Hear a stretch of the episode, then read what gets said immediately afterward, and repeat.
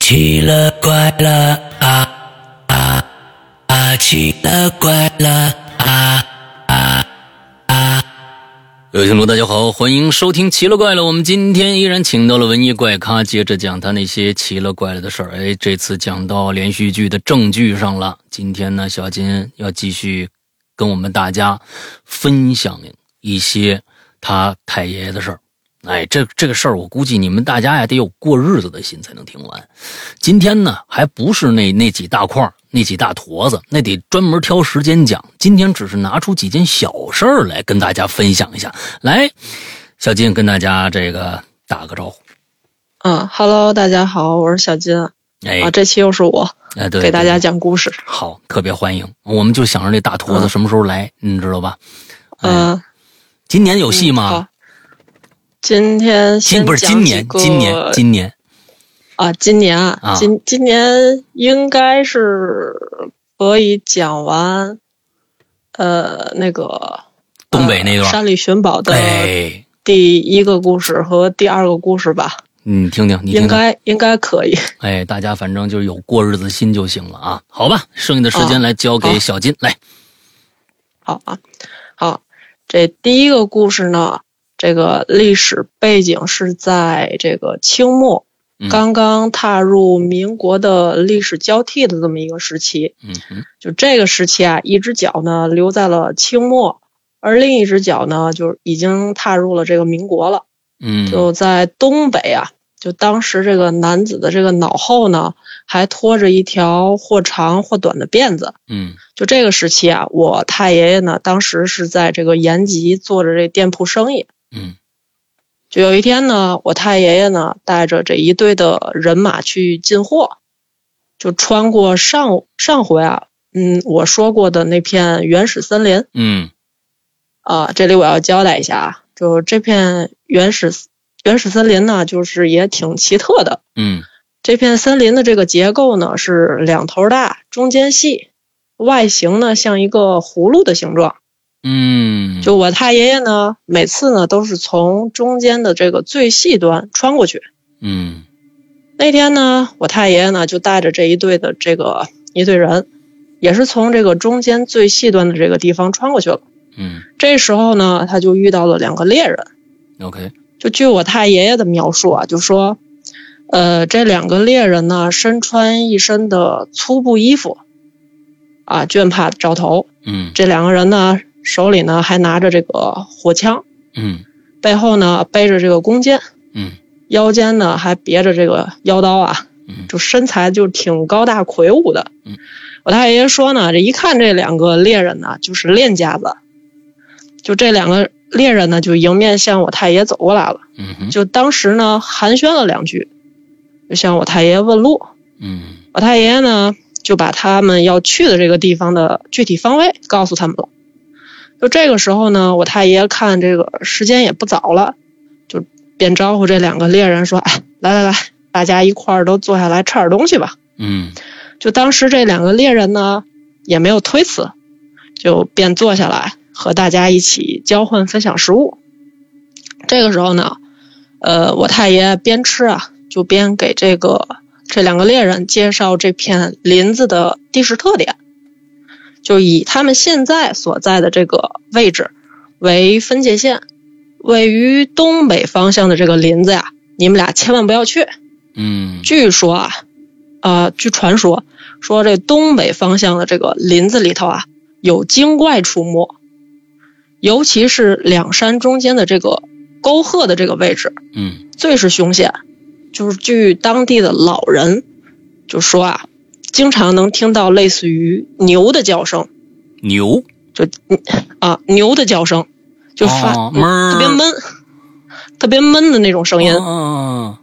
就是千万不要进去。啊就无论是动物还是人，嗯就你们就谁进去之后就再也没有出来过的。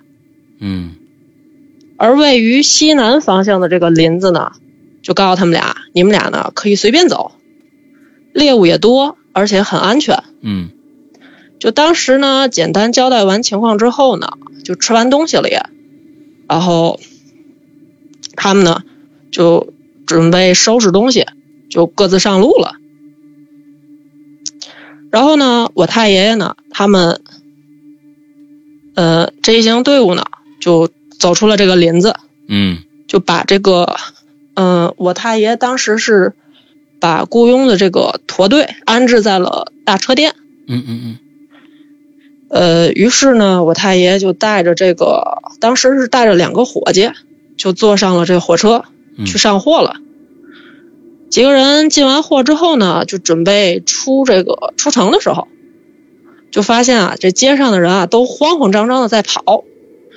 这个时候，我太爷就拦住了一个街上的人，就问：“哎，怎么了？”这个人就说：“哎呀，没法活了，要剪辫子呀，这怎么见人啊？”哦，就听他说完之，后呢，啊，听他说完之后呢，我太爷呢就便试探着就向那个城门口走去，嗯就看见这城门口啊黑压压的跪着一大片人。嗯，呃，当时呢，这个当兵的就正拿着那个剪子，挨个儿给那个跪在地上的这个人啊剪着那头发。嗯，剪完头发之后呢，这人就可以走了。就很多就剪完辫子的人啊，就当时就都把那个又脏又臭的这个辫子托在了这个手里，就声泪俱下呀，嗯嗯，嗯嗯嗯，就跟死了亲爹亲妈一样。对对对，嗯当时呢，我太爷呢看完这些剪完辫子的这个人啊，这个头发剪的跟那狗啃的一样，嗯确实没法见人。嗯就是他就心想，就是你既然躲不开，反正也得要剪这个辫子，那不如我自己剪。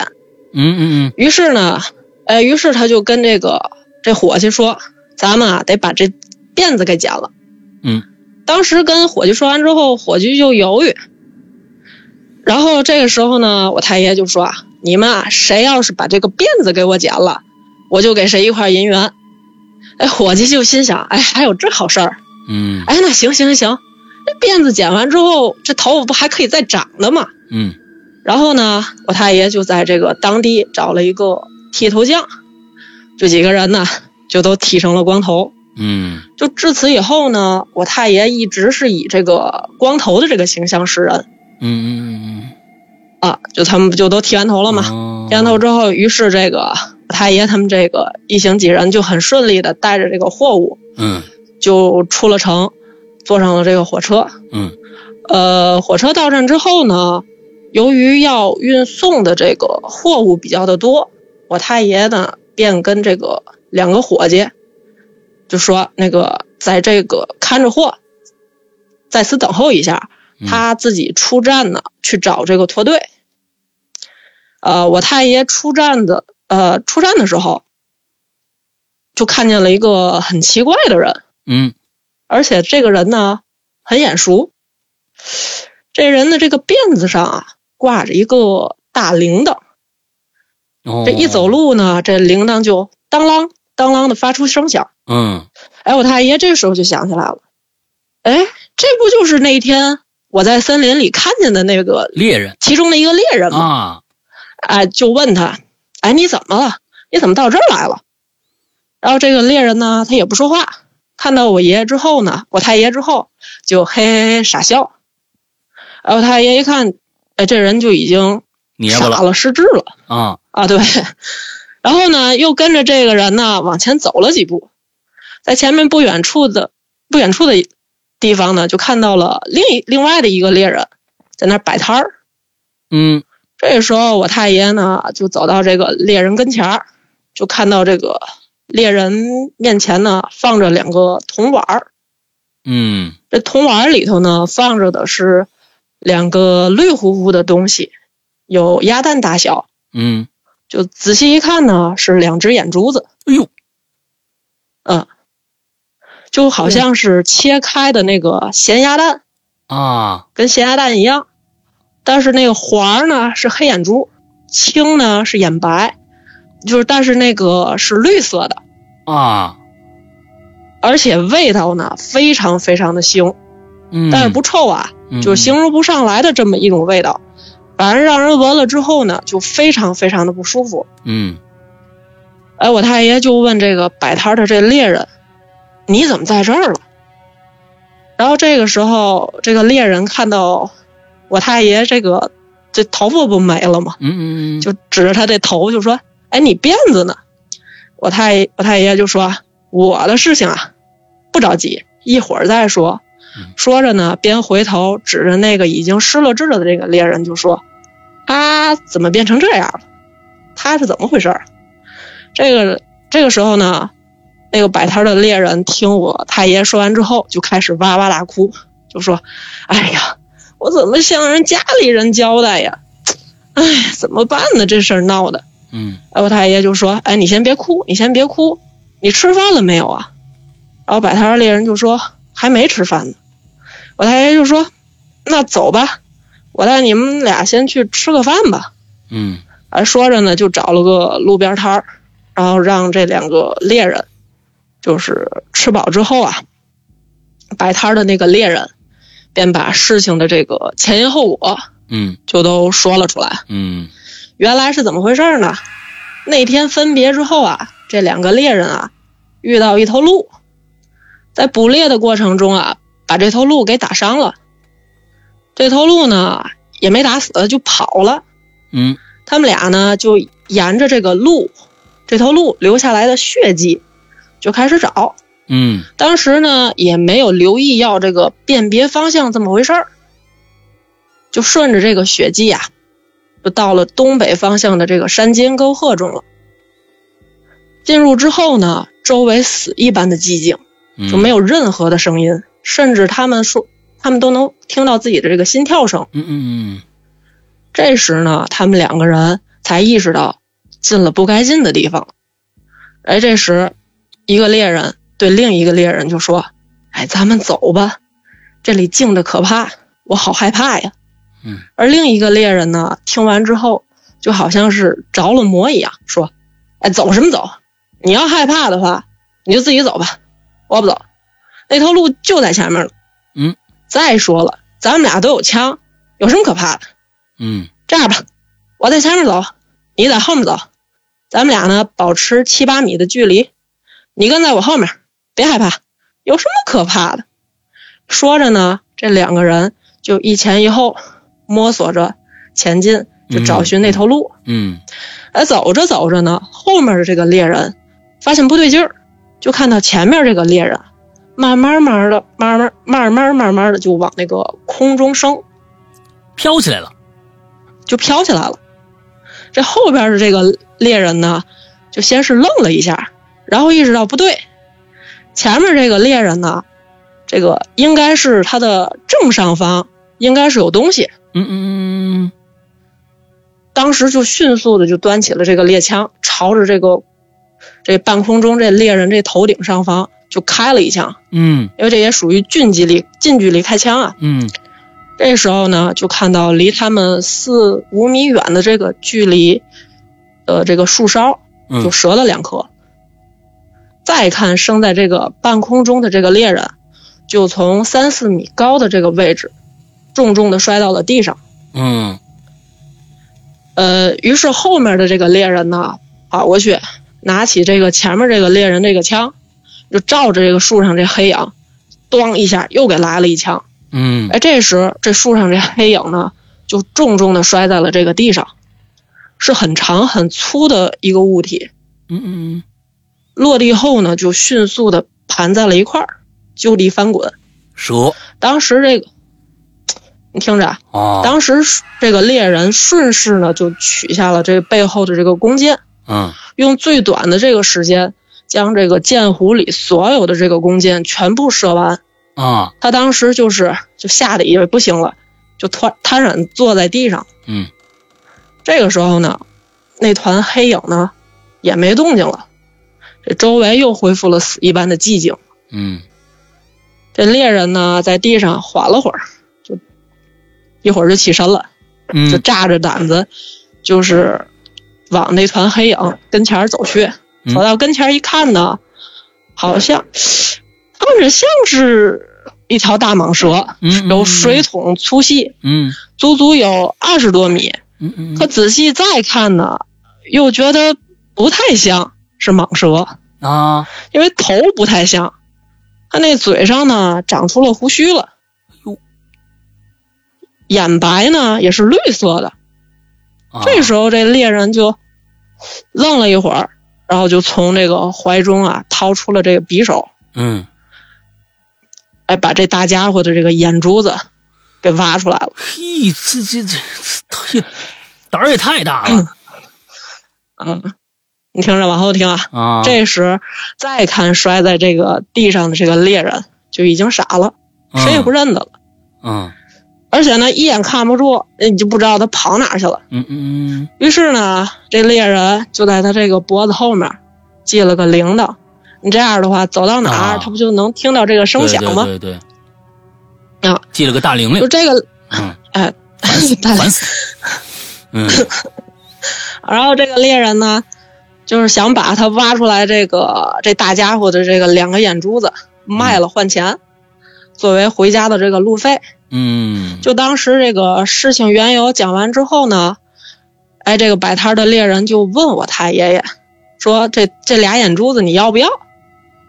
就想把这俩眼珠子卖给我太爷爷。嗯当时我太爷就摇了摇头，说不行，我闻不了它这个味道，这个味道太腥了。而且我买回家之后，我干什么使啊？嗯我放俩眼珠子也挺吓人的。嗯就这样吧，就我就不买你这东西了，我呀给你点儿回家的这个路费。后来呢，就给了他们俩俩人点儿路费，嗯他们俩就回去了。嗯我太爷爷呢，回到了这个大车店后呢，就叫来了驼队，装上了这个货物，就顺利的回到了延吉。嗯呃，再后来就是有一次聚会的时候，无意中呢和一个和一位出马仙呢就提到了这件事情。嗯出马仙听后呢就说啊，这件事儿啊，我听我师傅提起过，这个地方啊有一只蛟龙，还真是教。嗯，被当地的这个能人异士啊困在了这个这片林子里头了。啊，本来呢，他只要再度过一劫，便可化化身成龙。嗯可惜呀、就没想到呢，这两个猎人呢误闯了此处，嗯哎，这也算是就是命命该如此吧，嗯嗯，也算是他的劫难，没躲过去。嗯不过这两个猎人呢，也确实是不简单。如果要是换做别人，一般人，你要闯进去，那早就成他这盘中餐了。嗯，然后这件事儿就说完了。说完之后呢，嗯，后来我太爷爷呢，就也曾经跟我爷爷提起过，就说啊，每个地方呢都有每个地方的传说，嗯这就是人们常说的这个人杰地灵啊。嗯嗯，就是这里的人杰地灵指什么呢？呃，我给大家举个例子啊，就是我第几期啊，我第四期的时候讲过的那个白狐报恩的那个故事。嗯嗯不知道大家还记不记得啊？嗯就是当时呢，这狐狸，他们就说，呃，人们说呢，最后一次看到这只白狐的时候是在一九九二年。嗯这只狐狸呢，有三百多年的历史了。嗯嗯，从从清顺治年间吧，就流传着这只狐狸的传说。嗯一九九四年的时候呢，从南边儿来了一批寻宝人，说是来寻找国民党遗留下来的宝藏。嗯我爸当时知道这件事儿之后呢，就问我爷爷嗯，就说：“咱这儿有国民党留下来的宝贝吗？”我爷爷说：“不可能。”其一啊，就当时国民党根本就没从这块地儿路过，嗯，这以前是块荒地。其二呢，这片地呢，这片土地为了就是建建厂子，就种果树嘛，平整土地，平整了十几年。嗯要是有宝贝的话，早就被挖走了，还用着等他们来吗？ OK，这啊，这批人啊，指不定是来干什么的了。嗯后来才知道，就是来的这批人啊，在民间管他们叫憋宝人，啊，别也就是说，他他们专门啊来北方呢，向当地人打听寻找这个灵兽，对，并用法术呢设下这个阵法，嗯将这个灵兽困住。嗯带回到南方驯化，为己所用。嗯其实呃就是其中呢，这里面呢有运财的，有提升事业的，有聚人气儿的，啊，就就这种类似就很多啊。嗯嗯呃，八九十年代的时候，就是北方地区来了很多批这样的寻宝人，把北方的灵兽都带到了南方，就是你也不得不佩服人家南方人啊，这一点啊头脑确确实实比北方人灵活。嗯，你看这些年南方多火，那那 这是是那当然啊， 当然也离不开人家的这个努力和勤奋啊，啊再加上这个灵兽加持一下，啊就，更加锦上添花了。是是是，咱啊们好想了想想辙再给他们弄回来吧。嗯嗯好 了，第一个故事我就讲完了。嗯嗯，好，嗯好，这这这个我我喝这这点个水啊啊，你先喝点水啊。就这片森林里边，当时你爷爷呃不是你太爷跟他们说，他是也是别去西边，去东边没事儿，去西边有事儿。也就是说他，别去东边，啊别去东边，别是去去西东边，啊，西北方啊啊，西那东北方向不能去，就因为我太爷也不知道，就只是听当地人说里面有哦精怪出没，去了之后就出不来，啊没有出来过的，他也不知道是什么，但是呢，别从那儿走。他也不知道是什么。嗯，好其实了当地的百姓也不知道里面是什么，嗯，这是传说中的东西嘛，嗯啊，有有就反正这就不能不能去啊，你就就就别去就得了，嗯，明白对了，，因为他们对他们俩当时逮那头鹿嘛，嗯然后忘了这个辨别方向这事儿了嘛。嗯嗯嗯嗯，嗯好好，好了啊，好，接着来，呃，给大家讲这第二个故事啊。嗯呃，这第二个故事呢是关于我四爷爷的故事啊。嗯，四爷啊，我我啊，对，我的就是跟我爷爷是一辈儿的啊，一般太爷人的四儿子，嗯啊，对，嗯，呃，我的四爷爷呢，在我爷爷这辈儿人当中呢，啊就是也算是就是说最富有传奇色彩的人物的这么个啊这么个人。嗯啊在我爷爷九岁之前呢，是不知道有这位四哥的存在的，哦他不知道，因为哦家里人呢、也没有跟他提过。啊一九三七年的时候呢，我四爷十三岁啊，就被那首《义勇军进行曲》啊啊，和自己的这个少年的这个英雄梦啊，还有这个 爱国热情，义无哎反顾的呢，就踏上了这个抗日前线。哎，超级英雄梦想啊，实现了啊，嗯嗯嗯，对吧？爱国不分年代嘛，嗯也不分年龄啊，不分贵贱，也不分信嗯仰。就当时也是这个热血少年嘛，嗯就被召唤走了。嗯，呃，走之前呢，还给这个家里呢留了一封诀别信。啊，当时我太爷爷看完这封信呢，就很无奈说：“这孩子净给大人添麻烦，嗯，生死有命，富贵在天吧。”哎你看，看也是管不了啊，随他去吧，管不了啊，随他去吧。嗯哎，我四爷爷呢，到了前线以后呢，作为团部的这个传令兵，嗯，因为他这个腿脚灵活嘛，哎人呢也很机灵，他有一个特长，就是嗓子特别好，哎，他还爱演话剧。那不是我吗 就？过去， 别让我笑场啊，啊！嗯过去管这个话剧叫什么呢？叫文明戏。嗯这个话剧是解放以后的这个说法，嗯就当时团长就就挺喜欢他的，嗯但是当时的这个战争就非常的残酷嘛，人越打越少。嗯就有一天呢，团长就把我四爷爷叫到这跟前儿，就说：“啊这个部队这马上啊就要开拔，参加大战了。嗯我们作为这第一支梯队啊，十有八九会被这个全部打光。嗯我们这些人啊，死了呢也就死了，但是你不能死，国家已经打烂了，就需要有人来建也来重建。嗯我呀，给你写了一封推荐信，从后方啊来了一支呃劳军团，嗯嗯团长呢是我朋友，嗯你到他那里去吧。嗯呃，我四爷爷呢，看着这个团长，当时很平静的说完了这些话。当时团长的脸上就很平静啊，嗯但是目光呢，就是透着威严，就仿佛有一种震慑力。嗯，我四爷也没说话嗯，就点了点头，拿着团长写的这个推荐信就离开了。到了这师部，找了这个劳军团的这个团长，嗯班长呢就把我四爷爷给收留了。这个团组成的这个人员呢，都是由这个嗯宋氏三姐妹秘密就是资助的，哦这么这个啊，对，哦，就是是由这个达官显贵的就是亲属嗯组建的这个文艺演出的这么一个团队，哦，相当于就是现在的这个文艺兵。嗯嗯嗯啊，一晃这个时间就来到了抗日的中后期了。嗯这个时候呢，我四爷爷呢到了十九岁了，部队呢在一次长途迁移的过程中啊，发生了一件挺离奇的事情。嗯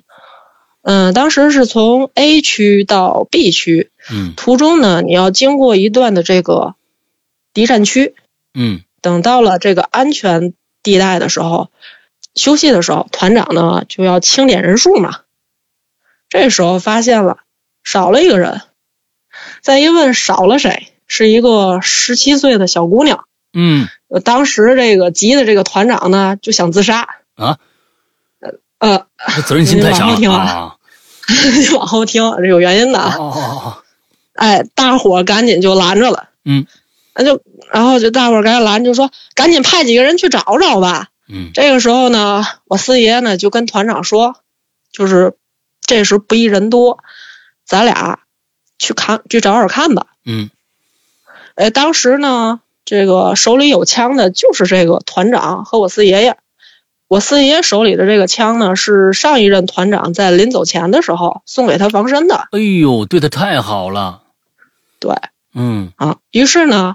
说着呢，就跟这个团长返回原路去寻找那位掉队的小姑娘了。嗯在往回走的过程中呢，发现了一条岔路口。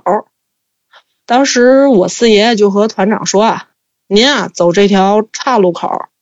我走这条原路，我们分开找，嗯这样不还快一点吗？节省时间嘛。嗯呃，团长说行，说着呢，两个人啊就便分开走了。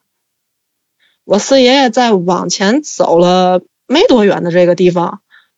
然后就在一棵树底下就发现了这个走散的小女孩了。哦就当时这个啊，这小女孩当时崴脚了，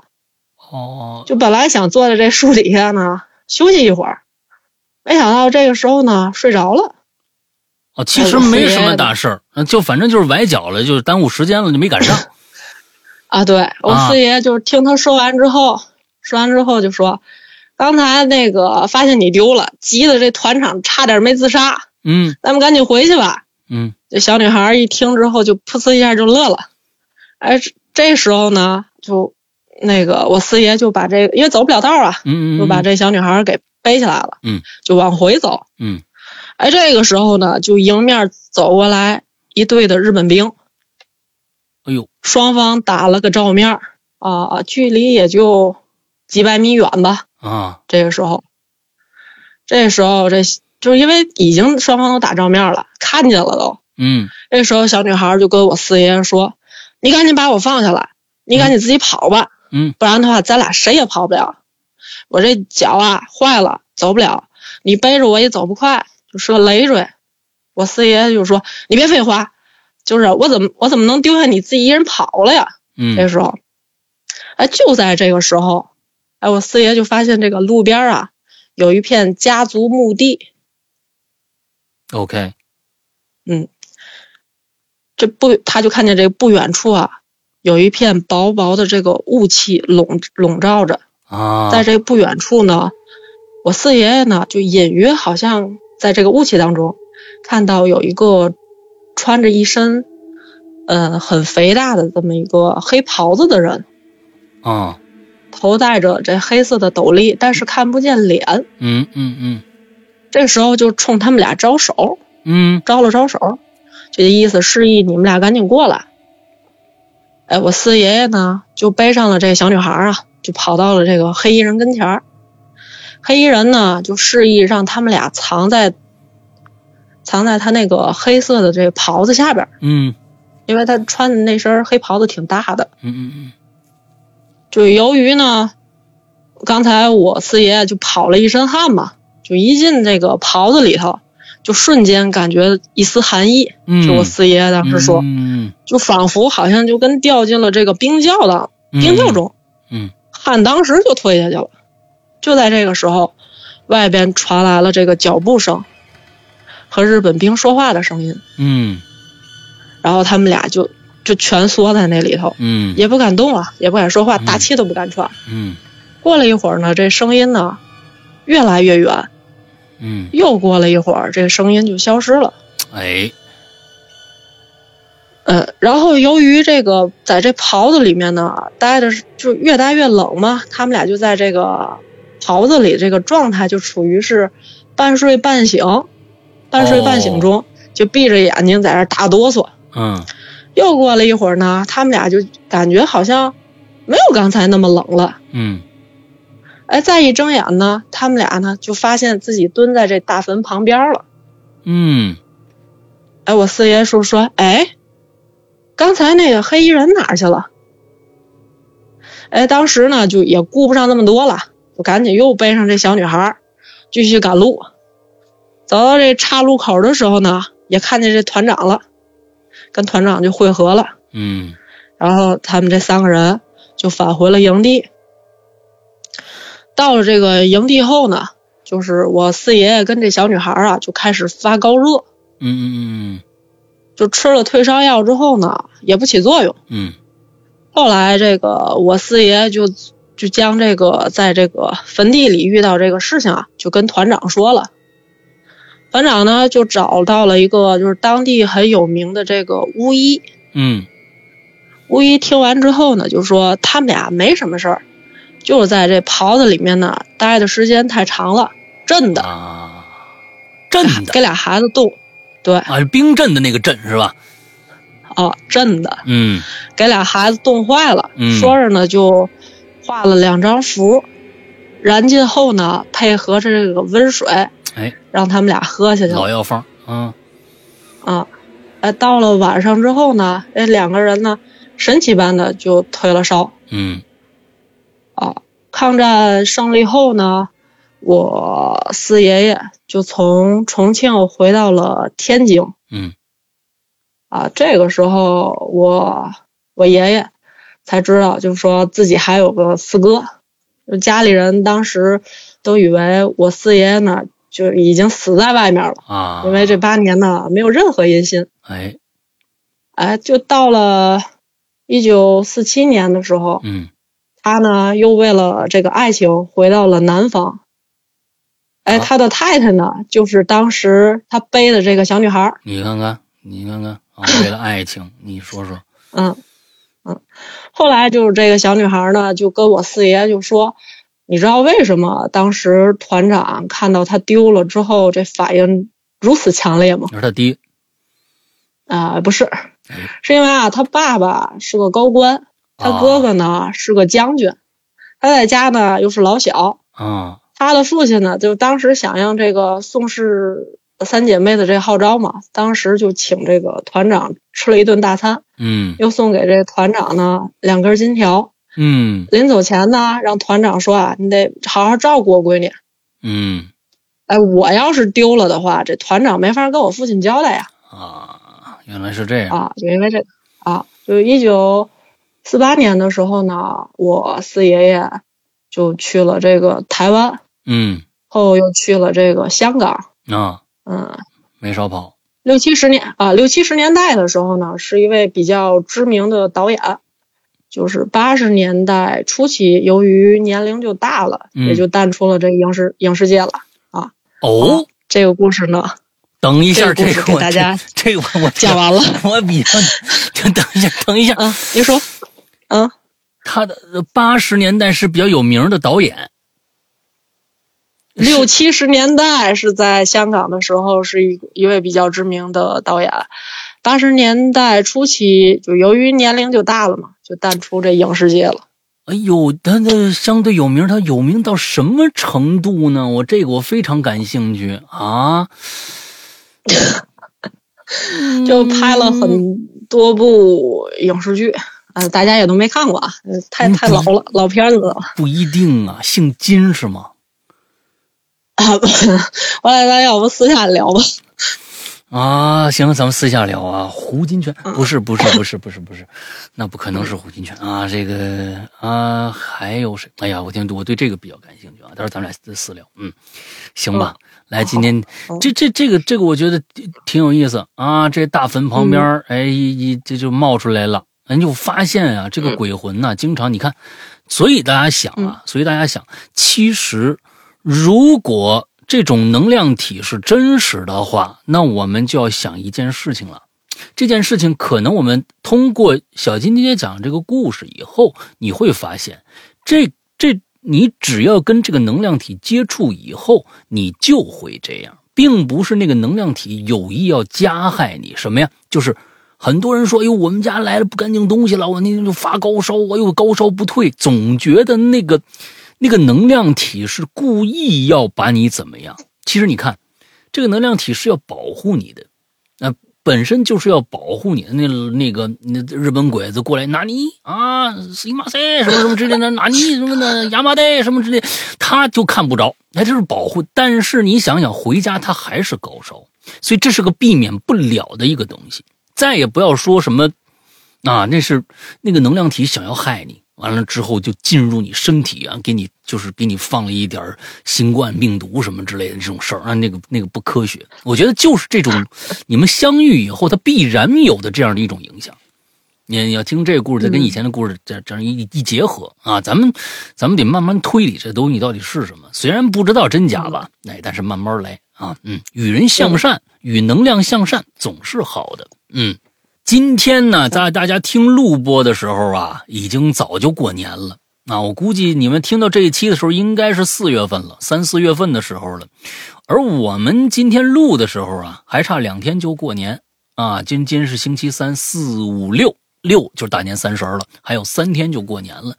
所以呢，在这儿啊，不管怎么着吧，这是虎年的最后一期节目。那我呢和小金呢，代表我们的《哈喽怪谈》，祝所有收听我们节目的朋友们，呃，这个兔年啊，呃，大吉大利，身体健康啊，这个发大财，好不好？来，你也想几个、这个这个词儿，你别跟龙玲一样啊想不出来啊。来，你也想几个词儿。来呃，那就那就祝呃，那就祝各位道友们修真有份，进道无魔，福生无量天尊，慈悲慈悲。哎，你看，你就是比大玲玲强。我咱咱们以后把大玲玲弄掉啊，咱们咱们俩来吧，行 吧？行行行，哎，别别别别别，好吧，那行吧，那今天的节目到这儿结束，祝大家之后快乐开心，拜拜。啊，拜拜。